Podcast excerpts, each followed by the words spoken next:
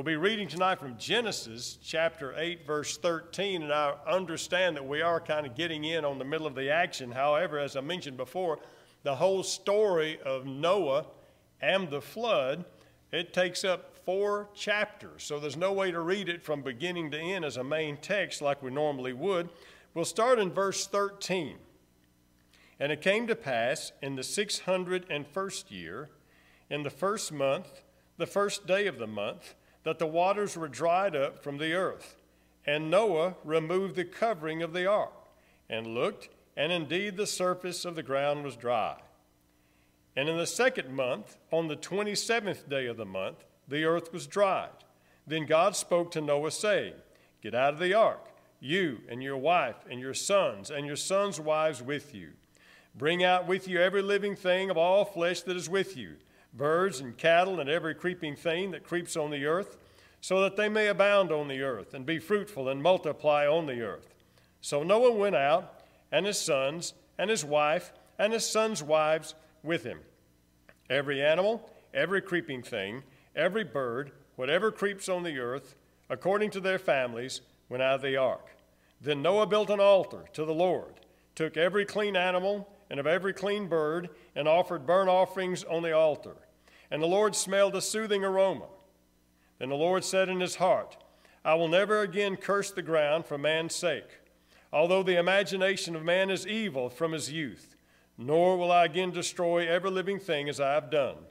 While the earth remains, seed time and harvest, cold and heat, winter and summer, day and night shall not cease. And now drop down to chapter 9, verse 8. Then God spoke to Noah and to his sons with him, saying, As for me, behold, I establish my covenant with you, and with your descendants after you, and with every living creature that is with you, the birds, the cattle, every beast of the earth, with you, and all that go out of the ark, every beast of the earth. Thus I establish my covenant with you Never again shall all flesh be cut off by the waters of the flood. Never again shall there be a flood to destroy the earth. And God said that this is the sign of the covenant which I make between me and you and every living creature that is with you for perpetual generations. I set my rainbow in the cloud. It shall be for a sign of the covenant between me and the earth. And it shall be, when I bring a cloud over the earth, and the rainbow shall be seen in the cloud. And I will remember my covenant, which is between me and you and every living creature of all flesh. The water shall never again become a flood to destroy all flesh. The rainbow shall be in the cloud, and I will look upon it to remember the everlasting covenant between God and every living creature of all flesh that is on the earth. And God said to Noah, This is the sign of the covenant which I have established between me and all flesh that is on the earth. Well, we know that the flood came. The flood came, and there were 40 days and 40 nights of rain, in addition to the fountains of the deep which broke up, and of course the subterranean water that came forth. For 150 days, the water covered the earth. Where did it drain away to, somebody might ask? Remember, this morning we spoke of the fact that the fountains of the deep were broken up, there were major geological upheavals. Geolog- geological evidence supports this. Also, in addition to that, at the proper time, there, were the, there was the lowering of land levels. Now, there's geological uh, evidence and archaeological evidence of this, in that, in around some of the major seas and some of the major uh, ancient lakes, down in the bottom of these seas and lakes, there are ruins of cities. Ruins of cities that at one time were high and dry. And we realized then the water had to go somewhere. God made a way. Remember, we're dealing with God. He made a way, and therefore the water had somewhere to go. It took 261 days for the water to finally subside. That was some kind of quarantine in the ark for Noah and his family. But Noah stuck it out. And some of the most beautiful words in the Bible, I think, are found in chapter 8, verse 1. After all this began to happen, then God remembered Noah and every living thing, and all the animals that were with him in the ark. God made a wind to pass over the earth, and the waters subsided. God remembered Noah. Now, we might take it that this is the first time that he remembered it, but however, this whole story is about God remembering Noah. Number one, he remembered Noah to warn him of coming judgment. He remembered him. Noah found grace in the eyes of the Lord. God remembered Noah and he warned him. He gave him a plan of action and it was detailed. He didn't have to fill in many blanks. God gave him the design, He gave him the dimensions, He gave him, of course, the course of action for the animals, and God helped him do what he couldn't do on his own. If you remember this morning in chapter 6, verse 20, did you catch this? as we read this. As God was giving him the instructions, he said, Of the birds after their kind, of animals after their kind, and of every creeping thing of the earth after its kind, two of every kind will come to you to keep them alive. Noah didn't have to go out and round up the animals, they came to him. Who did that? God did that. And then the fourth thing is we realize God remembered Noah personally shut the door. In verse 16 of chapter 7, those that entered male and female of all flesh went in as God had commanded him, and the Lord shut him in. Now, the door was the weakest part of that boat. If the door failed, the boat would sink or the ark would sink. God wanted to be sure that that was done properly. So he said, uh, Noah, I've got this. Let me shut the door. Let me make sure everything's safe when it comes to that door. So God personally shut Noah in. God remembered Noah. Long days on the boat, I'm sure, on the ark, long days stuck where he couldn't go anywhere and do anything. May have wondered how much longer this was going to be. God had his eye on him at all times. No matter what you're going through and how confining life situations may be for you, God remembers you too. And then God remembers us. And He gave us two tokens. And the two tokens, what we want to look at tonight of God remembering us. In verse 22 of chapter 8, while the earth remains, seed time and harvest, cold and heat, winter and summer, day and night, shall not cease. God remembers us, and that He gave us a token that He was remem- removing Cain's curse on the ground. He cursed the ground for Cain's sake in chapter 4, verse 10 and 12.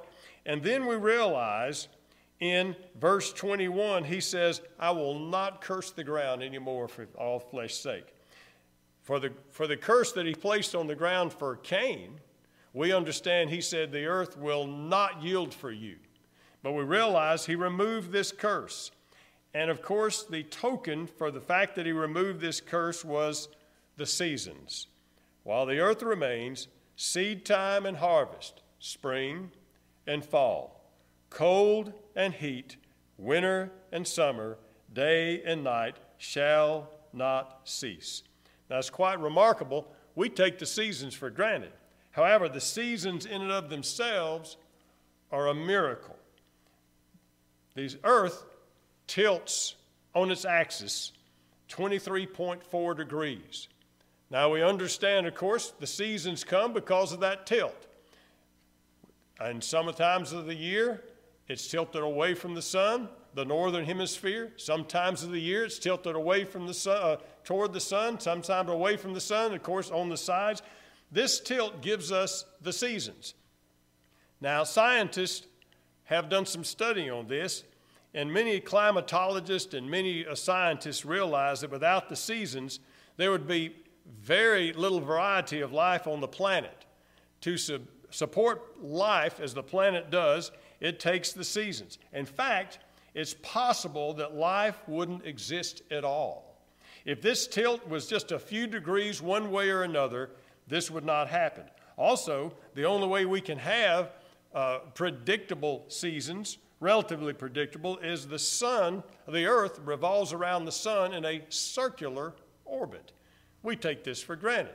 Every other planet has an elliptical orbit or an oval shaped orbit, which tells us sometimes they're close to the sun, other times they're far away from the sun. We could not live on a planet like that. The fact that we circle in a circular orbit and have just the right tilt is a miracle that God has put all things in place for life on the planet. How does the circular orbit and the tilt of the planet maintain itself? The moon helps. So the moon's involved in all this. Look at all the moving parts that God put in place so that we could have seasons. And He said the seasons were interrupted for a whole year. You remember, the floods were on the earth. The seasons and the normal rhythm of life were interrupted and ceased for a whole year. And God said, while the earth remains, the seasons will not cease. So let's look at the seasons. It's a beautiful token. Springtime.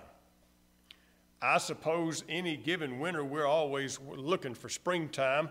This winter, above all times, we're looking for springtime because more did we have a winter this week. Springtime, the cold and darkness of winter is gone.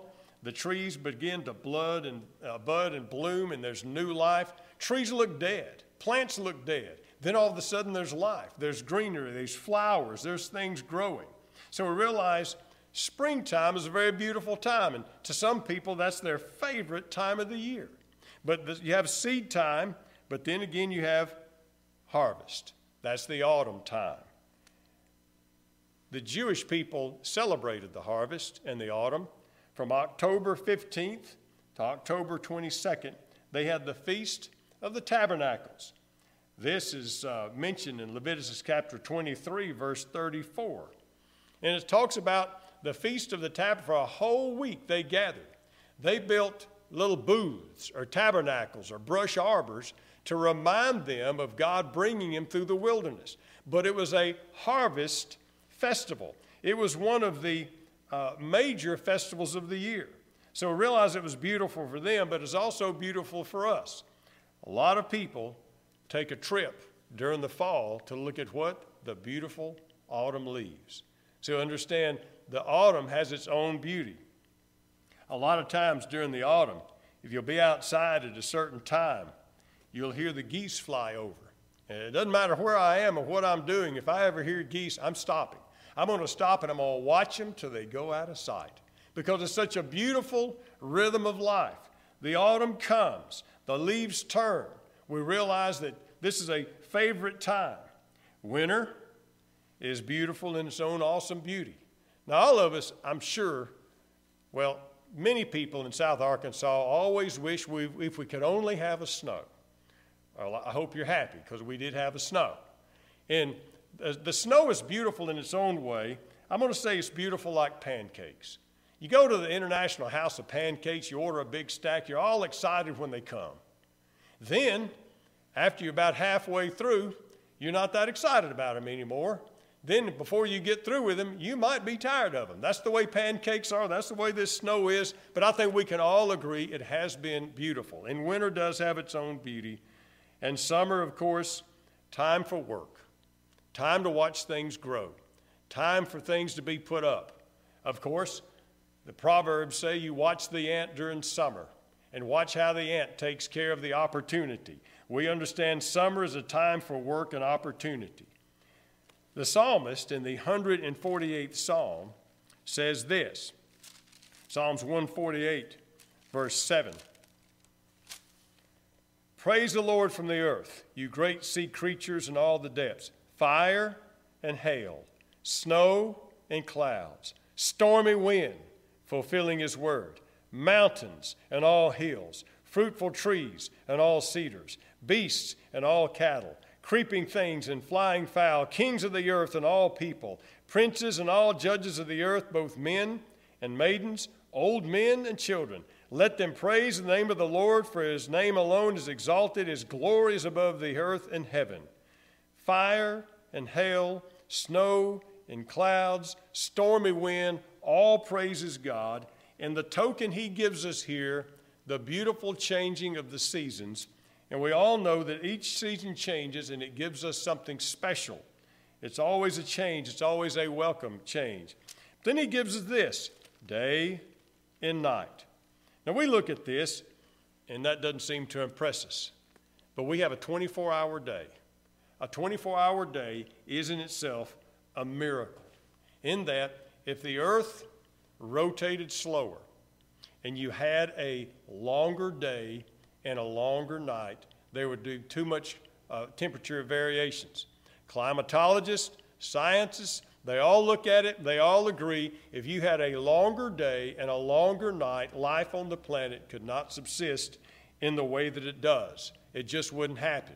If you had a shorter day and night, that would mean the planet was rotating faster, and it could not sustain life rotating any faster. God put the planet just in the right distance from the sun, at the right tilt, with a circular orbit, with just the right rotation to be able to support life. All of these factors could never have happened in and of themselves. So the fact that God says the seasons and the day and night are tokens of my love for you, he was right. And it's something that only he could do. But then we go into the next chapter, and he says, Here is my other token, the rainbow. The rainbow is brilliant and beautiful every time. We see rainbows off and on all of our life. But I've noticed if a rainbow ever appears, it is so special and is so pretty. On Facebook, everybody's got a rainbow picture. Why is that? Because it's always beautiful, it's always pretty, it's always cheers us up. And God said, This is my token. No doubt there had been rainbows before because He said, I will put the bow in the cloud. But He says, Every time you see a rainbow, when a cloud comes up, I'm reminding you, I will never destroy the earth with a flood again. This was important in that what would happen the next time there came a thunderstorm after the waters subsided? People would panic. They would think it was coming again. They could not function for fear. God did not want humanity to live in this kind of fear and panic, so He put the rainbow in the clouds and He said, Every time there's a rainbow, it's a token of my covenant with you. But notice what he didn't say. He didn't say, every time I see the rainbow or you see the rainbow, humanity remembers the covenant. That's not what he said. Twice he said, I will remember the covenant. In verse 15, I will remember my covenant which is between me and you and every living creature of all flesh. The waters shall never again become a flood to destroy all flesh. The rainbow will be in the cloud, and I will look on it to remember the everlasting covenant between God and every creature. So God didn't say, You better remember the covenant. God said, I'll never forget the covenant. I'll always remember it. God didn't depend on us to remember the covenant. God said, I'll remember the covenant. He said, and the rainbow, as pretty as it is, and the seasons, as beautiful as they are, they're just tokens of something far more beautiful. You know, the wedding ring is always pretty. There's various shapes, various configurations, some with stones and some don't have stones, but wedding rings are always attractive. But what's even more attractive is what the wedding ring symbolizes. It symbolizes a commitment, it symbolizes a trust, it symbolizes a love, it symbolizes a life together. The wedding ring is very beautiful, but it's just a fraction of the beauty of the relationship. And so, if the wedding ring is beautiful and the relationship is so much bigger than the ring, look at the tokens seasons the changing of seasons, a rainbow in the cloud. Look how huge they are. And God says, these are just tokens. What I'm doing for you is far greater. You see, the meaning of the tokens is this God remembered Noah, God remembers us. God put the earth together for us. And He reminds us with every passing season, He reminds us with every rainbow He'll remember the promises He made to us, and He remembers His mercy to us. That gives us peace as we go forward in uncertain times. Let's pray together. Father, we thank you. We thank you for the story of Noah and the flood and the ark. We thank you it's more than just a story. We thank you it is indeed true. It is real. A lot of unanswered questions, a lot of details we don't have. But I thank you for the details we do have. Thank you for grace and mercy available to all mankind, for salvation, and Father, for the fact that you remember us. You see each and every one of us. You know each and every hurt. You know each and every fault. And Father, you still love us. So, Father, we rejoice in that love. And we ask as we see the seasons change from winter into spring in just a few days, that, Father, we would remember it's just a token of something far greater. Remind us of these things. In Jesus' name we pray. Amen. Thank you, and may God bless.